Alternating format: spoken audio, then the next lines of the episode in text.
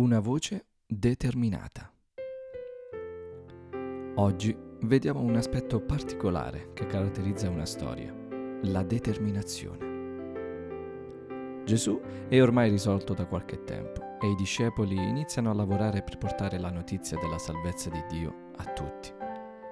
Tra questi, Filippo, uno dei dodici, viene inviato dallo Spirito Santo ad un ministro un eunuco che era in visita a Gerusalemme per adorare scritto. Si trattava di un sovrintendente ai tesori della regina. Oggi potremmo dire che fosse una delle due o tre persone più potenti del suo stato. Ora, questa persona, sul suo carro, con i suoi servitori, pone attenzione a Filippo, che spinto dallo spirito gli si avvicina con una domanda particolare ma il ministro accetta anche solo di parlare con una persona che poteva essere tranquillamente scambiata per un mendicante. Ecco, in questa storia notiamo che tutto viene spinto dalla determinazione. Filippo non pone ostacoli al volere di Dio. Eppure doveva parlare con un uomo di una certa rilevanza che non solo non lo conosceva, ma che potenzialmente lo avrebbe fatto allontanare. Filippo è determinato ai limiti della sfrontatezza. Filippo gli chiederà, notando che il ministro leggeva dal profeta Isaia, capisci quello che leggi?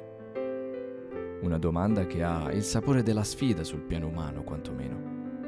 Eppure, questa sfrontatezza non incontrerà astio o rifiuto dall'altra parte. Il ministro infatti risponderà con un'altra domanda. L'eunuco dice infatti, come potrei capire se nessuno mi spiega quello che sto leggendo? Ciò che unisce questi due uomini è proprio la determinazione. Da un lato c'è la determinazione di Filippo, spinto da parte di Dio a parlargli, mentre dall'altro c'è la determinazione di questo eunuco nel voler comprendere la parola di Dio. Ecco perché quando preghiamo, quando parliamo, quando viviamo situazioni particolari, ciò che non dobbiamo mai perdere è la determinazione nel chiedere a Dio. Chiedere con determinazione, spiegazioni, chiarimenti, motivazioni, tutto questo non è sbagliato, anzi. Dall'altra parte troveremo un Dio che come Filippo inizierà a parlarci e a spiegarci le scritture. La determinazione di Filippo nell'illustrare al ministro ciò che Gesù aveva fatto e di come aveva dato la sua vita sulla croce per poi risorgere produce nell'eunuco una determinazione nell'essere completo davanti a Dio. Immaginiamo infatti che Filippo sia partito da Isaia e abbia concluso la sua predicazione con quello che troviamo scritto nei Vangeli dove Gesù manderà i discepoli dicendo chiunque avrà creduto e sarà stato battezzato sarà salvato. Immagino che il ministro al sentire queste parole abbia poi esclamato come è scritto, cosa impedisce che io sia battezzato? È una domanda che oggi fa riflettere. Potremmo porci questa domanda ogni giorno. Cosa impedisce al nostro cuore di essere riempito delle benedizioni di Dio? In quel momento l'eunuco fece fermare il carro. Quel ministro fu determinato.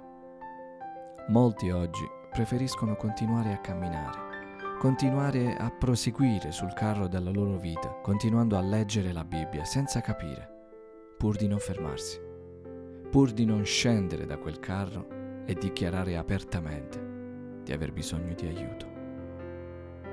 La determinazione di quel ministro lo portò invece a sperimentare la bellezza di una benedizione che non lo abbandonerà mai più nemmeno quando Filippo poi scomparirà ai suoi occhi. A volte i più determinati si fermano, scendono da quel carro e cercano una benedizione maggiore. Determinati, come Giacobbe, che disse a Dio, io non ti lascerò andare finché tu non mi abbia benedetto. Dio ti benedica.